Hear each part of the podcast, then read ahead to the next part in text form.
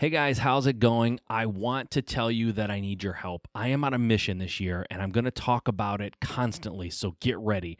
My mission this year is to help you, and that means help you in any way that I can. If you want to grow your business, let's talk. If you want to figure out how to be more profitable, let's talk. If you just want to find out how to bring, uh, you know, get more time out of your business and not be so crazy running around, if you don't know how to market, if you don't know how to sell, if you don't know how to do anything in your business, I want to help you this year.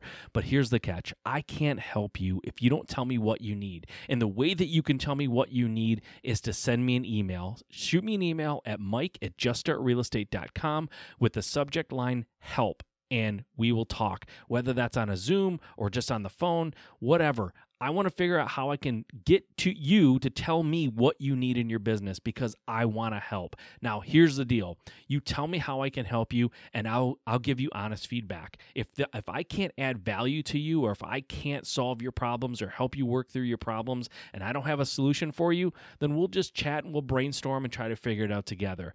But you telling me what you need help with is going to do a couple things. It's going to help you, obviously, but it's also going to help me understand what other listeners might need as well, right? Because what one person needs, chances are a lot of people need that. So you telling me what you need and us working through that is going to help me help other people, but it'll also help you at the same time, right? So it's like a win-win situation.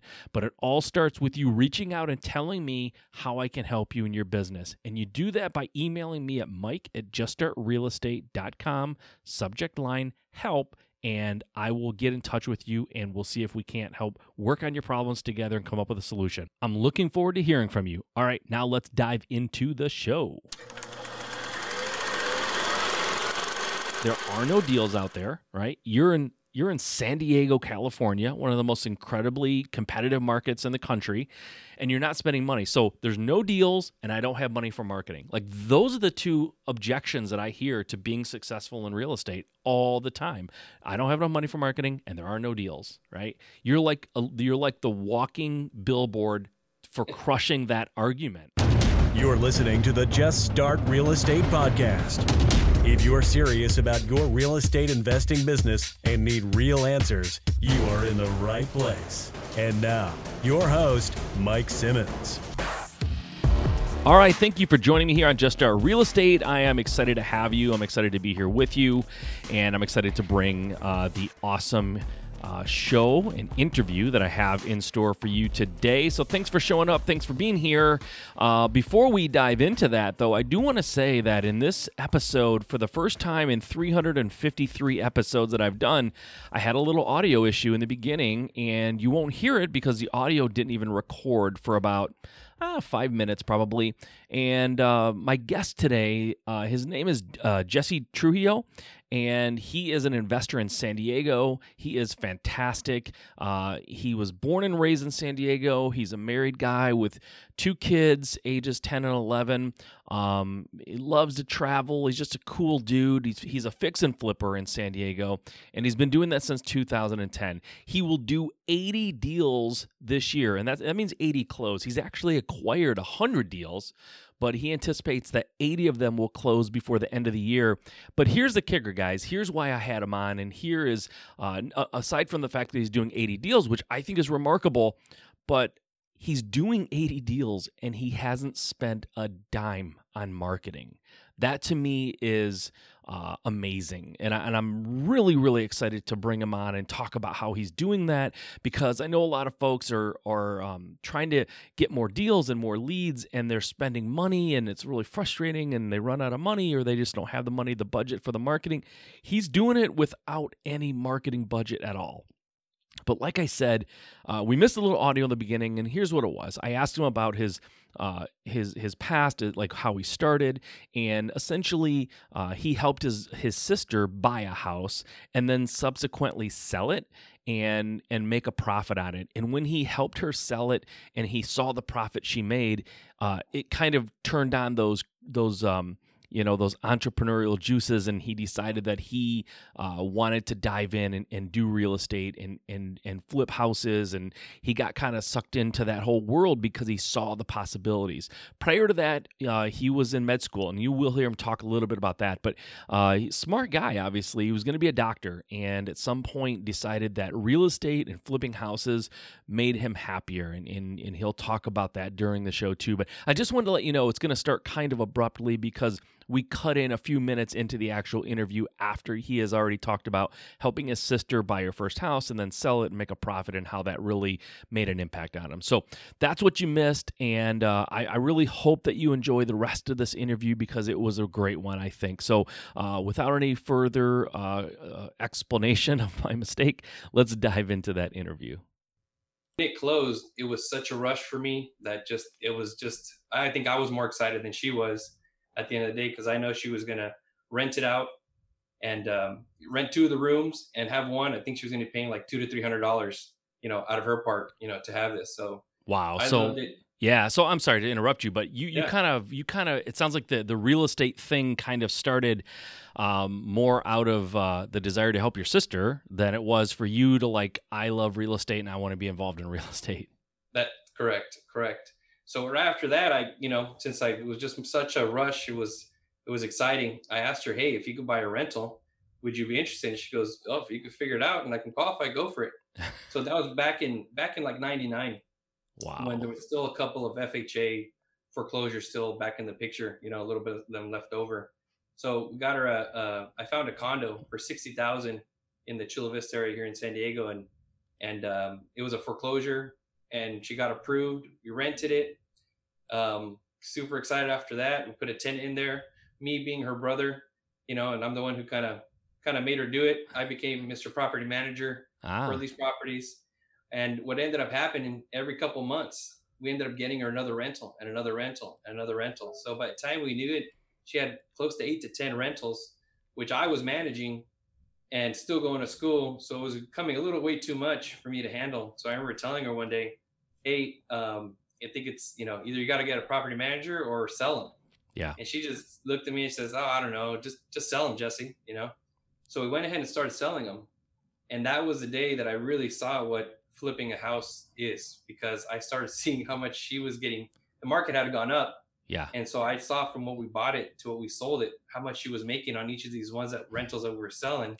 So it just, you know, light bulb went off in, the, in my head and just said, wow, this yeah. is this is something you know? I hadn't really heard of you know flipping houses back then so. Funny so really these were these weren't meant to be flips. You flipped them essentially but they were meant to be rentals.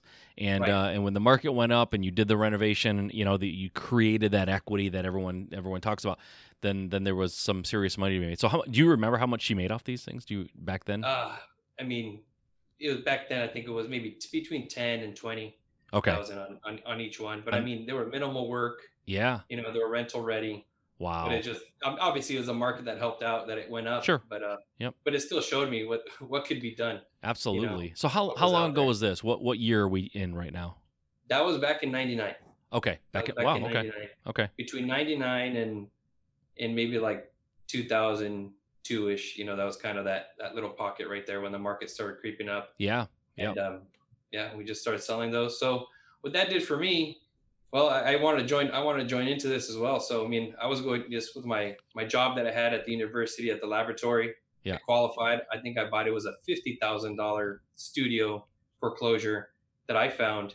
That was my first one. I was literally there at night sometimes um, with holding a book in one hand and painting with the paintbrush in the other, just doing it all myself. You know, trying to change uh, trying to change uh, sockets in there getting electrocuted, just figuring out the hard way and and uh, so and, and, just went for it. When you say and a book, a book in your hand, I'm sorry, I want to hear what you remember. But when you say a book in your hand, you mean like a like a textbook or like a book on how to fix houses? A, te- a textbook, I think, okay. either chemistry or biology.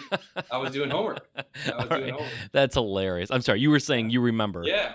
So then we you know we just kept we kept going and um and I remember when I flipped that first one, I think I made five thousand dollars. It was a five thousand dollar fix and flip. Okay. Which now right now we look at the big picture and I probably would have never have touched it or something like that. But but back then for a starving student, I mean I, that was Yeah. That was the world because it wasn't a job. It was it was for me. It was a hobby. It was it was exciting, Right. and to know that I did that, and I flick. I think I I flipped it within a month, and to make five thousand back then, it was like wow, that was that was amazing. Well, like you said, knowing what you know now and being a smart investor, you wouldn't go for a deal that you were only going to clear five five five thousand dollars maybe, but the other way is you you got paid five thousand dollars to learn. You know what I mean? Like you were learning something and you got paid Right. for it. It's very cool. Yeah, Which is different than than going to, to medical school where you don't get paid to go to school, you pay to go to school. Yes. Yeah. hundred percent. And, and and you know, well, I kind of going to that story of how I kind of got decided to make that change. It's uh, so I started buying, you know, one here, one there. Then while I was while I was still working at the laboratory and going to school, I just um, I was working with a lot of doctors. I was doing a lot of perinatal research, and I was actually got to the point where I got I got uh, became the head the head laboratory manager for the laboratory. Actually, I became it was actually a head surgeon for the laboratory that we we're doing there. So I was working with a lot of head doctors from UCSD, and you know we got to know each other, became friends, and on three different occasions, three you know they each kind of came to me. We're just talking. They knew what I was doing on the side, and they all came to me and they said, "Dang, Jesse, if I had to choose of what you're doing now to what I'm doing now, I would rather do what you're doing." And it really stuck to me. And it was Wow. three doctors on, on three different occasions in different ways, but they said the exact same thing. They said it's being a doctor sadly isn't what it used to be. There's a lot of red tape. There's you know you're you're, you're not the one making the decisions. It's insurances, right? and y- yes, you're going out there to help people, but it's not the same. You know, it's not what they signed up for. And it really kind of resonated and kind of really just I took it to heart what they were saying. And and the fact that they said, "Man, I would do that in a heartbeat," and the fact that I loved it, that it was really like a hobby, Yeah. I made I made the jump. I made the jump, and it was back in like 2000, 2005 or six. I decided to leave the laboratory and UCSD, and I just kind of started jumping into it, and um, then we just started going. Just started going with it. I, I didn't create the company just yet um, because I was still kind of trying it out. And sure enough, what happened in 2008? The market crashed. Yeah. So back then, I had it. the- I was kind of dabbling in higher end for San Diego. For me, Yeah. is like you know between the six and eight hundred thousand back then, and those were the first ones to go, as you know, when the market crashed. Yep. So literally, I went from doing great, leaving my my future career of being a doctor, and went for it and lost everything. Oh. Literally lost everything, and but it's okay because it made me stronger. I, I learned a lot, and I uh, and I told myself it never happened again. And you know, told my wife at the time, hey, I have two decisions. I can go back to school, or we can keep it keep trying. And you know, she gave me the green light. She was, I know you love to do it, and so we kept it going. So we tried a little bit here and there.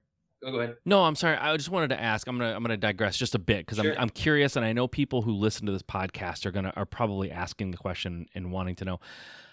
Oh, you said you bought you were buying. Uh, I don't know when you were in the lab and working. Were you buying rentals or buying like properties and flipping them? I was buying them to flip. Okay, how were you financing those? Because you were a student, like you said, Yeah. right? How were you financing? No, there was uh, conventional financing. You know, just the Okay. financing that was out there. You know, I, I had private, I, you know, I kind of between family, friends, people I knew, private investors helped me with the down payment, Okay, and and just kind of just kind of added that into your costs. okay, So I cool. just that, that was kind of the way to do it. So I wasn't doing a huge amount of volume. A lot of the times I'd have to sell one to be able to go buy another. Yeah. You know, to when I first started. Okay, so and then 2008 happened. Obviously, we all remember that. And you say you lost everything. Were you, did you were you left holding houses that depreciated so fast that you couldn't get rid of them and they were like upside down or like when you say lost everything? I don't need a dollar amount, but what do you mean by Sure. that? What did you No, have? I, I, I could, it's, um, it's very humbling for me even to hear myself sometimes talk about it because I remember those days. I look back.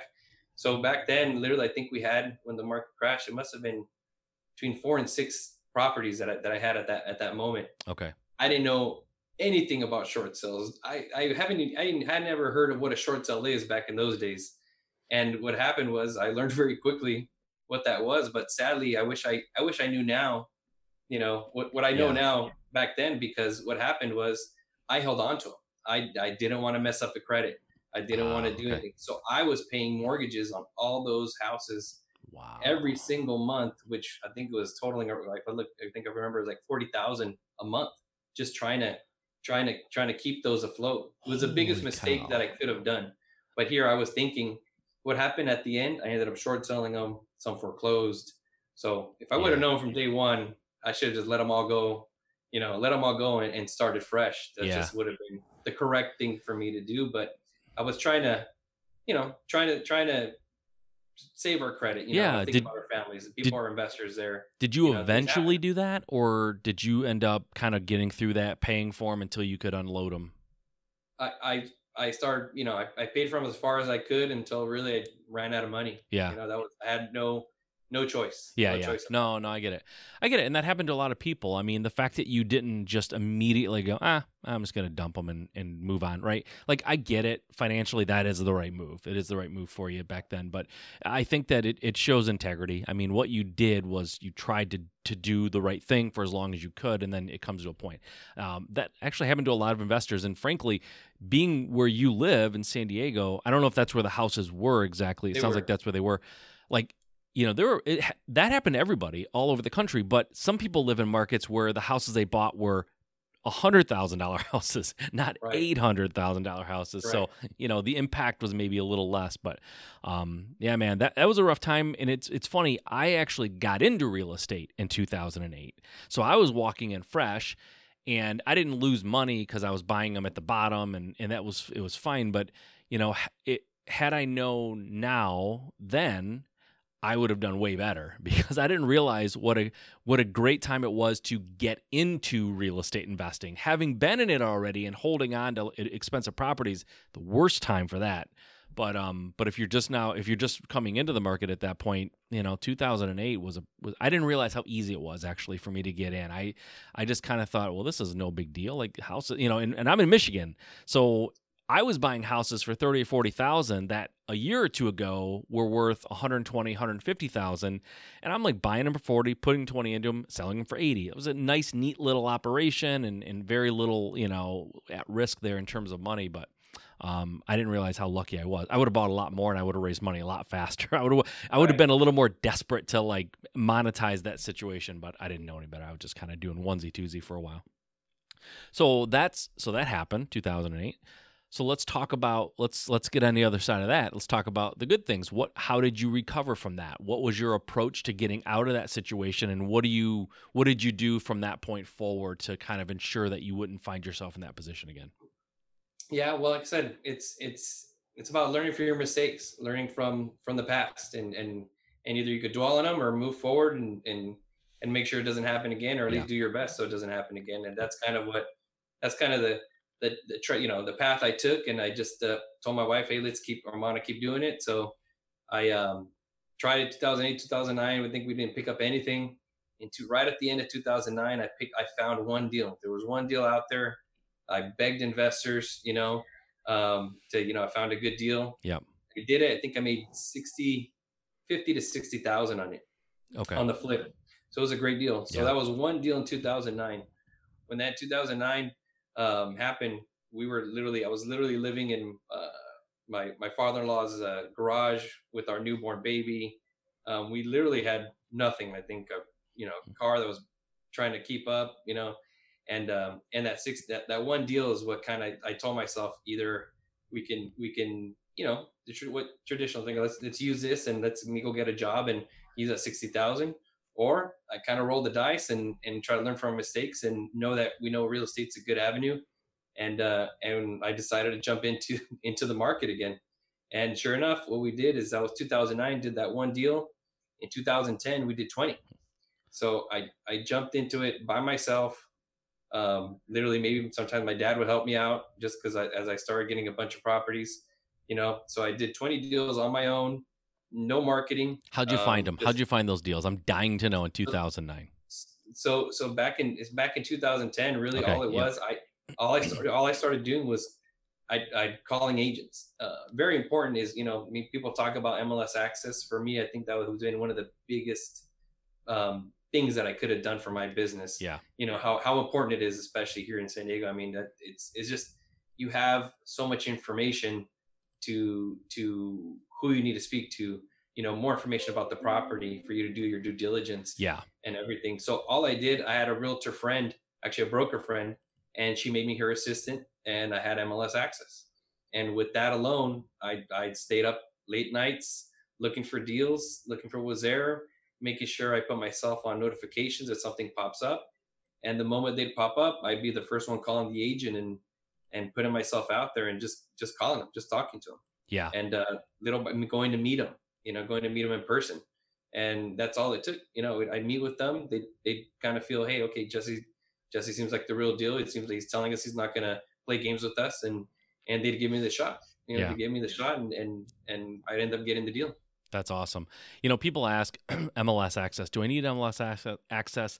You know, and a lot of times they're asking really just for ARVs and stuff, but people really they try very hard to avoid dealing with realtors and getting MLS access. And I think it's a huge mistake. And and obviously that's what jump started your business. And and it, what's really interesting is, you know, it, it's human nature and I've I've been a victim of this and I'm I'm guilty of this uh, probably from time to time and maybe more often than I'd like to admit that it's easy to create a postcard send it to a, a, a mail house and just blast it out to thousands of people and sit back with your arms folded and wait for the phone to ring. It's a lot harder to get on the phone or, or go around to these offices and talk to realtors, create a relationship, show them that you mean business, you know, buy stuff from them and, and sell things through them and create that real relationship. That's a lot harder and people discount it because they just want the easy solution, the microwave solution, right? I call it the microwave solution where you just kind of do something and you instantly get gratification. And and w- that's why you know when we first met and you told me how you were getting deals i was like what in the heck is going on and and i i've told this story many times but if you don't mind i'll, I'll tell it here because my listeners haven't Sure. heard it um we were talking and, and we we met because you joined the seven figure altitude program and Right.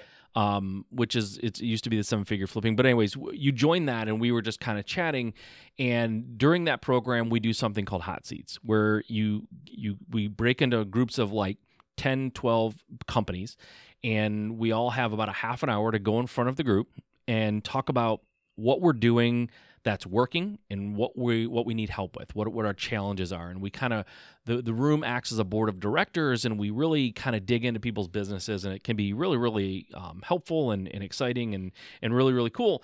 And your concern was i don't really have anything to give. Like i have questions and challenges and things i want to learn and I, there's things i want to take from the group but i don't really have anything to give. Like i'm not doing anything that anyone would care about. And right, right as you said that nate johnson was walking by and nate is somebody who uh, will probably be on the next episode after the one that you're listening to right now or maybe the one after that but shortly uh, he'll be on my podcast. And he's bill allen coo they're running a three and a half million dollar wholesaling business and they do tons of volume. They're doing 20 25 deals a month i think and i just grabbed him randomly just on a whim said nate come over here for a minute. I said if i could put you in a room with a guy for 10 minutes who is doing 80 deals a year and he's not spending any money on marketing zero money on marketing no postcards no ppc no facebook none of that no bandit signs none of that stuff. Doing 80 deals without spending a dime would you be interested? And he's like hell yeah. Like where is he? I want to talk to him. And i'm like he's right here. And he doesn't think that he's doing anything interesting that anyone cares about. And he's like oh man. So uh, you piqued the interest of, of of somebody who's running one of the most impressive real estate and businesses I've ever seen in my entire life. Probably one of the most impressive real estate businesses in the country. You piqued his interest, and he was dying to talk to you. So um, it- it's it's we all sort of think what we're doing is real pedestrian and and, it, and then nobody cares. But uh, I'm from a guy who watched hundreds, if not a thousand, people come in and out of our of our mastermind group at, at various levels of success. I don't know that I found anybody who's doing 80 or more deals uh, without spending money. It, it's unheard of. So it's just a testament to you, to your your personality. Like people like you, they trust you, and, and you have a rapport with people. And and it's not like you don't have to. I'm not saying you're not, but if anybody listen to this going, well, I'm not interesting and I don't have a good personality. Like listen, it's it, you go out there and you make the effort to meet people, and not you're not going to gel with everybody. But the bottom line is, if you spend the time and the effort, you can do deals because the number one thing that I hear that keeps people from doing this business, or the the yeah butters I call them, the people who no matter what you say to them or how you try to help them, it's always yeah but. A lot of times it's there are no deals out there, right? You're in you're in San Diego, California, one of the most incredibly competitive markets in the country, and you're not spending money. So there's no deals, and I don't have money for marketing. Like those are the two objections that I hear to being successful in real estate all the time. I don't have enough money for marketing, and there are no deals. Right? You're like a, you're like the walking billboard for crushing that argument. Right? Because you're in a you're in a market that frankly, I've told people in the past who are struggling in, in Southern California, like, hey, maybe try like outskirt markets or like maybe even a different market altogether. Like it's a tough market and, and you're you're having a high level of success and you haven't even I mean, you're just starting to dabble now, but you haven't done serious marketing to this point. So very incredible. Um, so let, let's talk about how that happened. We started with realtors and then you did 20 deals that in 2010 so this is 2019 as we're as we're recording this end of 2019 let's talk some of the chronological stuff that happened between 2010 which you know back in 2010 in most markets it was there were a lot of deals out there. There, there really were, but everyone was, you know, everything in the media was, oh my gosh, real estate's the worst. Get out, you know. And it's like if you know anything about investing, even if it's like stocks and whatever, when everything's down, that's when you buy, right? But but but the whole world's saying get out. And and frankly, back then, my first deal I ever tried to do, um, I got traditional financing too. And in the middle of trying to close the deal, the bank um, closed. Like it was a local small bank, and it they just shut down, and it was crazy time. But but what did you do to ramp up from that point, and and how does your deal flow kind of look as we fast forward now into like more recent times? Sure. Yeah. So you know, I can attribute. So when I did that first year in 2010, did 20 deals and literally was by myself and little help with my dad. And I was, I was loving it. You know, it was the greatest thing going from being broke to now there's money coming in and providing for your family. And uh, so that made, that was the greatest thing that could have ever happened to us and me and my family. Yeah. And, but at the same time, it was, I was working mad hours a day. You know, I was a one man show. And that's where I reached out to my cousin Miguel and and uh, said, "Hey, he wants to come aboard and and help me out." So he started in 2011. 2011, he came aboard, and it was me and him, and we're looking for deals and kind of the same thing. I think we ended up. I think the end of 2011, we ended up 20, 25 ish. You know, so we did a little bit, little bit more. Okay. You know, kind of getting a little more organized, but um, then fast forward from there, really with just a couple here, a couple there. You know, kind of around the same. Got to maybe 30 ish but really between 20 and 30 that was our max you know that was kind of that was our we, we weren't even our even i think our brain wouldn't let us to think we, we can't do more than that that's yeah. way too hard it's too, that's crazy it's unheard of. But i really think I, I took a took a little little break around you know 2014ish 15ish and and in 2016 you know started reading some books kind of seeing how some people were systemizing things and talking about building teams. And 2000 i think was 16 uh, we hired we hired a young lady that's still with us right now and she all, all, we trained her to do really to focus on is look for deals on the mls that's all she did you know look for deals on mls while me and miguel maybe we'd go out there and talk to the agents and we'd be kind of the face of the company. Yeah. But she'd be looking for deals. But what that did and i mentioned i think it's one of the hugest things that anybody can do you know even as as they start off as they grow they, to get to that next level is it you know paying paying someone a salary. It's scary you know it's very scary but yeah. at, the, at the end of the day i mean we're, we're paying her a salary but it took it took looking for these deals off our plate. I mean it just opened up more time for us yeah. to focus on other things that what produces money. At the end of the day you got to close that deal. So it's if we're going to these properties look at them you know it, what's is it better for us to be on the mls you know nine to five looking for that or pay someone to do it? You know so that's what i kind of learned and, and that kind of opened my eyes there. Another friend of mine her name is patty and she um, she's our project manager she was our stager at one point and okay. and i saw her yelling at the contractors and i loved it and i said oh man she's great and uh and so i talked to her you know and i said hey would you be interested in being our project manager because me and miguel were doing that as well yeah you know going out to these properties so how much time was it taken away from our day where we could be looking for more deals right. could be talking to more agents you know and so she joined in. So she took that away. I mean, we're in 2019, and I can tell you that, gosh, I, don't go to hardly any properties right now. I mean, it's it's just it's crazy. I, I miss going to them sometimes. So I'll go once in a while, but it's it's where's your time better spent? Yeah. And so what that did, it opened my eyes of of, of what you know, building a team, what it can do. And so to fast forward right now, I think we went to, we were in 60, 60 something in 2000. Uh, in, in 2017, we did about 60 deals. 2018, we're close to 80, 70 ish, 70 something. And this year we're on track for 80, you know? Nice. So it's, it's what it's done. And now my team is close to, there's not about nine of us right now in different, different places. But, um, you know, from just even a field, inspe- a field inspector, which was my father-in-law, you know, he goes out and checks these properties for us just Yeah. for security. But it's things that take away time from us that really we need to focus on what where where our time is better spent Yeah. to go looking for these deals, talking to these agents, Totally. you know, analyzing that deal, making that final decision of you know what we want to offer. So- like that.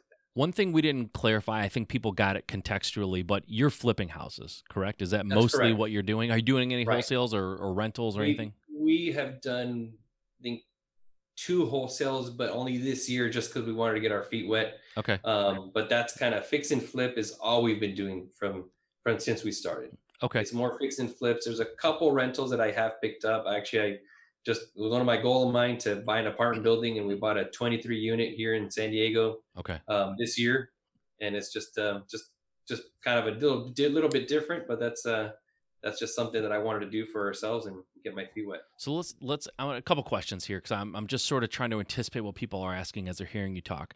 Number one, we talked about networking and realtors. Where would you say I don't know how many different like lead channels you have, but like what are your top lead channel? Where are you getting the majority of your deals? What what are the top two or three ways you're doing that? Right. So it is again. So right now, really, it's us looking on the MLS. That's that's number one. That's Okay. looking on the MLS. The other thing is agents. You know, as as they come out, call these agents, build a relationship with them. As you do a deal with them, you make sure that you stick to your word and you do everything you said, because I can promise you that some of them will come back and just bring you deals on their own because they enjoyed working with you. Yeah. The other thing is wholesalers. Wholesalers are your best friend as well Yeah. you know just looking for for wholesalers and and as as your name gets out there trust me i get calls from wholesalers that i didn't even know but they just they found us Yeah. you know obviously through word of mouth or just seeing that we we bought on you know through county records and stuff but where it's it's there's so many fix and flippers there's so many people you know people out there the investors that want to buy Yeah. but what'll make you stand out is really your reputation so i i want to say our reputation is what's taken us to the next level and just like i said be be making sure that that's one of the biggest things that me and me and my team uh, make it make it a point to make sure that we stick to what we say and you know our re- our reputation stays intact as you know strong as it can So when you find deal when realtors are bringing you deals, are are you still finding deals on the MLS stuff that's listed that you didn't get first look at or any inside track or pocket listings? Are you still making offers on MLS properties and getting them and making money? every day Wow. every day That's that's funny because that's another thing I hear. There are no deals on the MLS. It's just, especially in your market. I guarantee you have competition. Obviously, there are probably other people making offers. How do you get your offers accepted? uh, make strong offers. That's the other thing too. I mean, as we've grown, we've noticed. You know, I mean, back in the day, I mean, just just is me personally. I shorter contingency periods. You know, you know, Yeah. you got to have make sure you have your team right. You feel comfortable. yeah If you're going to go for these things, you, you know, you're going to be competitive. But that's exactly what you said. There's so much competition here in San Diego, and if you're right, and if you're not competitive on that offer, they're not going to choose you. They're not even going to look at your offer. What now? when you say competitive, do you mean, uh, or maybe all of this? So, do you mean like a strong purchase, like a strong price, lower contingencies? Like, is it a combination, or like, are you still making the low offer, but you just have other things that are attractive, or how does that look? it's i mean your, your numbers are your numbers you know Mhm. i've obviously learned that the hard way when i first started is you got to Yeah. stick to that number if you don't like you know don't don't offer more than than what your number is you got to stick to your gut and Okay. just it is what it is because you know there's going to be other investors out there that will offer way more they're going to blow you out of the water Mhm. but i can tell you we've done so many deals of of agents calling us and saying jesse is your offer still on the table it's, it was much lower than the other guy but these guys just played games with me Yeah. they didn't even have financing. They asked for price reductions. I'd rather go with you, and you're going to stick to your word and know that you're going to close it. So yes, it's it's yes making strong offers, but stick to whatever your number is. Whatever your number is, just stick to it. But you're right; it is a combination of your number plus contingencies plus deposit. I've noticed like we do an average of twenty thousand deposit on every single house. We do. Wow. every single Okay. And and and that's just we've just gotten to that point, you know. But I but I can tell you that here, at least for me in San Diego, I noticed that when I did that, people took me way more seriously. Oh yeah, and I what are, what's the average purchase price? What what is your acquisi- uh, your your purchase price of houses that you're buying? Our purchase price average is between 300 and 400,000. Okay, okay, right right around that that pocket. We we deal with because of my history and because of what happened with the uh when the market crashed and those high ends. I think that that that changed my mind frame completely on those. yeah, And and I my it- our whole model is entry level homes for San Diego. Yeah. we're at entry level pricing. You know, the medium house price is like 600 and change. We're under that. You know, we're Mhm. we're in we're in the we're in the pockets that you know still you know perfect. Remember, San Diego, we have a lot of uh, military military people here. So for VA loans, you know, people who just you're just you know entry level pricing their first house, maybe that's where we stick to. And but we do it all over San Diego County, but it's it's mainly focusing in those pockets. Why? Because for me personally, it just makes me feel comfortable, lets me sleep at night. I yeah, have investors with me. Yep. Um, I know if something goes wrong, God forbid, I can refinance it. Maybe you know break even on a rental. You know, if, if needed. Luckily, that's that's never happened. But if it does, you know, or it's it's selling it cheaper and just getting out of it and moving on to the next one. You know, Yeah. you Just but but when you do those high end ones, like I learned the hard way, you, you can't refinance and, and, and rent No. those. You know, they're not going to pay themselves. They're not No. going to even be close to that. So that's uh most of my investors that that deal with us same thing. I mean, for others who are going to get started, that's that's the pocket you want to be in because I can tell you're going to get not only way more investors, you're going to have peace of mind. You're going to have peace of mind to let you sleep at night. Yep, totally, man. I love that. I love that a lot. I love you. I absolutely like. I'm. You don't even know how much you've made me think since we left San Diego a couple weeks back about the way that we do our marketing and the way that we're finding deals. You know, uh, it's it's a serious hole in my company. The the non you know marketing deals like everything we get every deal we get is a product of of spending money on something right whether it's google adwords or or facebook or direct mail and I, it's because we you know in our case in my business we built it so fast that in order for us to get where we wanted to go as fast as we did we had to throw fuel on the fire. We never took the time to build out a more organic uh, lead source like relationships right relationships Right. takes time and i'm notoriously impatient and i'm and i'm really just i'm just aggressive when it comes to like getting to where i want to go and so paid marketing was was very much in in in my wheelhouse of what i wanted to do but i see that there it is a huge blind spot that needs to be addressed. I think every business should be networking and and getting deals without just spending money to do it. And i really think if if your goal is to scale and get to another level some people start networking like you did and you get to a point and if you want to go well past that you can for sure you can do more mark or networking but it's it's a little bit tougher to scale that so direct mail or whatever some other paid marketing might be a component that, that you're going to add this year i don't know but um, Right. but for me someone who went the other route mine was all paid I- absolutely have to add in some of that non, you know, that non-expensive lead channel um, uh, when it comes to at least dollars and cents. It takes time, obviously, and time is money, but um, that's a blind spot, and we need to address it. And you've really got in my head when we were talking. I thought that was really interesting. So, so you're doing all flipping basically. You've done a couple wholesales just to get your feet wet. Um, you must have at this point, I would imagine, a fairly um, efficient uh, flipping machine. Uh, let's talk about that just for a minute. I'd love to I'd love to touch on that because I'm always interested. Right now, wholesaling is such a buzz, you know, thing, and, and everyone thinks that's the sexy thing to do. I love talking to people who are flipping and like don't even really wholesale and and they're not really missing it too much. Talk to me about your your flip projects. Um, what's your average um, budget on your flips? Um, how many crews do you have? How do you find contractors? How do you keep contractors? Like all the things that people struggle with, and really what keeps some people away from flipping or gets them out of flipping is they get they crash and burn. Bad contractors, contractors burn them. You know, just all those things. How do you maintain a successful, efficient flip machine? Right. Well, and again, it, it has opened happened over the years, and you learn a lot from different ones. You know, I'll give a story when we first started, when I was doing the 20, 20 flips. I found one contractor. I don't even remember to be honest how I found him, but we kind of touched base, and um, and he came aboard, and so I started giving him all our flips, you know, and learned from me that you know it's good to have someone you trust. He kind of almost became family to a certain degree, right? Because you you see him every day and and you feel good about him, and he's he's, he's bringing in all the crews, and he's he was finishing everything on time and under budget and and we were making money you know he was happy i was happy. Yeah. And so he had you know so he started building his crews because i started getting more properties. And what happened we were giving him all our deals. This is back in 2010 11 11ish uh, a little bit of maybe a little bit of 12 but um, what happened was that we were giving this contractor all our deals that all of a sudden we just started seeing kind of things were taking a little bit longer he was asking for more money which was very different from what you know we had been doing. Mm-hmm. But what happened is he got very comfortable.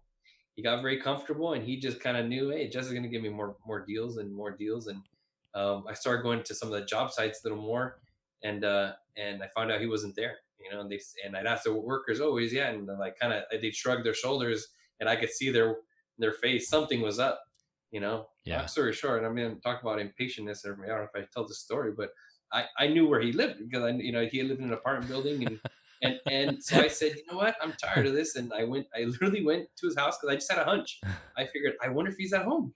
You know, here we have a bunch of these jobs going on. Yeah. And what happened? Sure enough, I walked in, and it was a kind of, it was an apartment building, and in the center of this apartment building, there's a pool. He was by the pool in his shorts with I think I think some of his family members, right?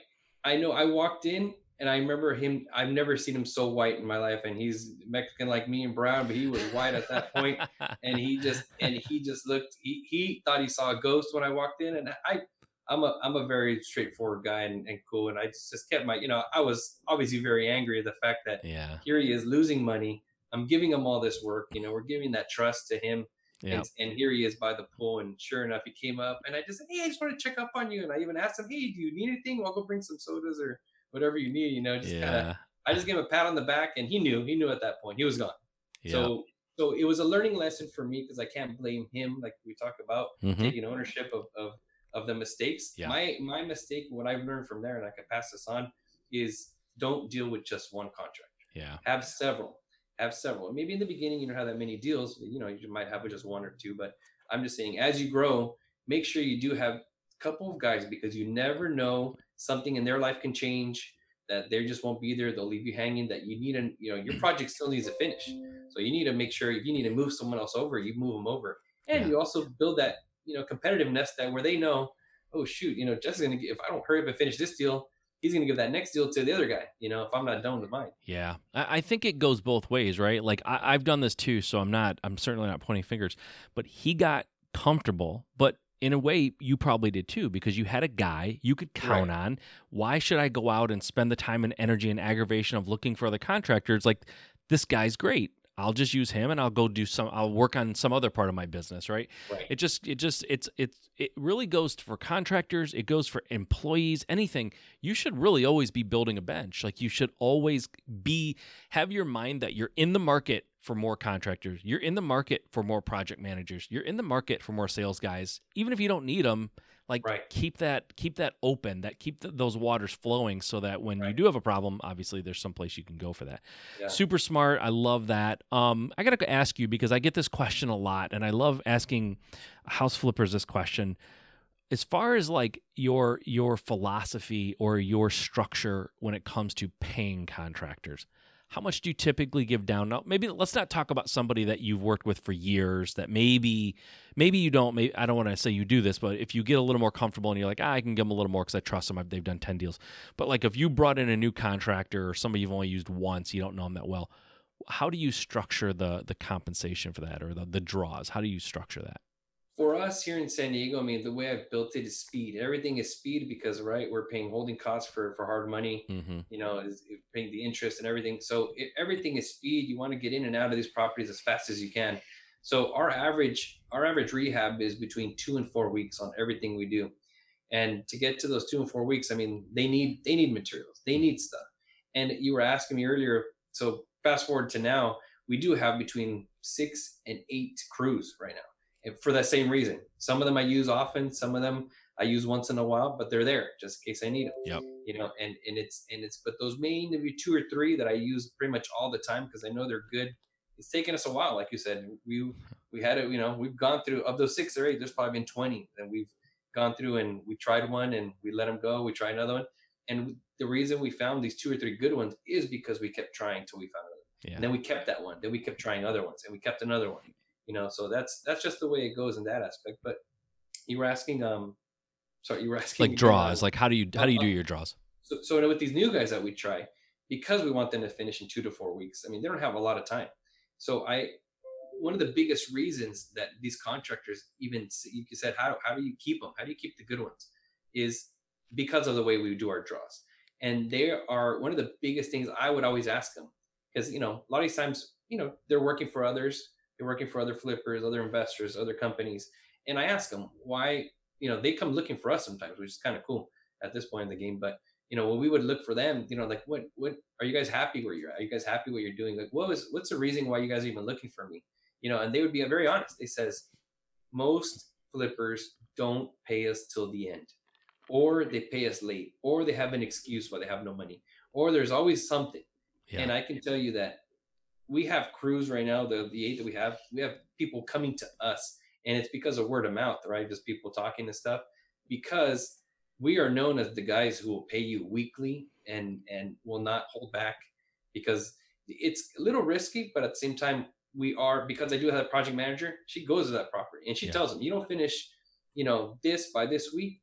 I'm not gonna I'm not gonna pay you your ten grand that you're asking for. Yeah. You know, we we we are very actually comfortable telling them how much do you need, how much do you need. We know what the budget is. You know, we know how much you're gonna get, and we'll ask them how much do you need this week. And it's funny. It's kind of when you ask them, we've we've seen where you know if they go for a crazy number, I'm probably not gonna keep working with them. Yeah. You almost see where they feel appreciative that you're asking them how much they need. You know, because I tell them I just want you to finish this on time. What do you? How much do you need to finish this on time?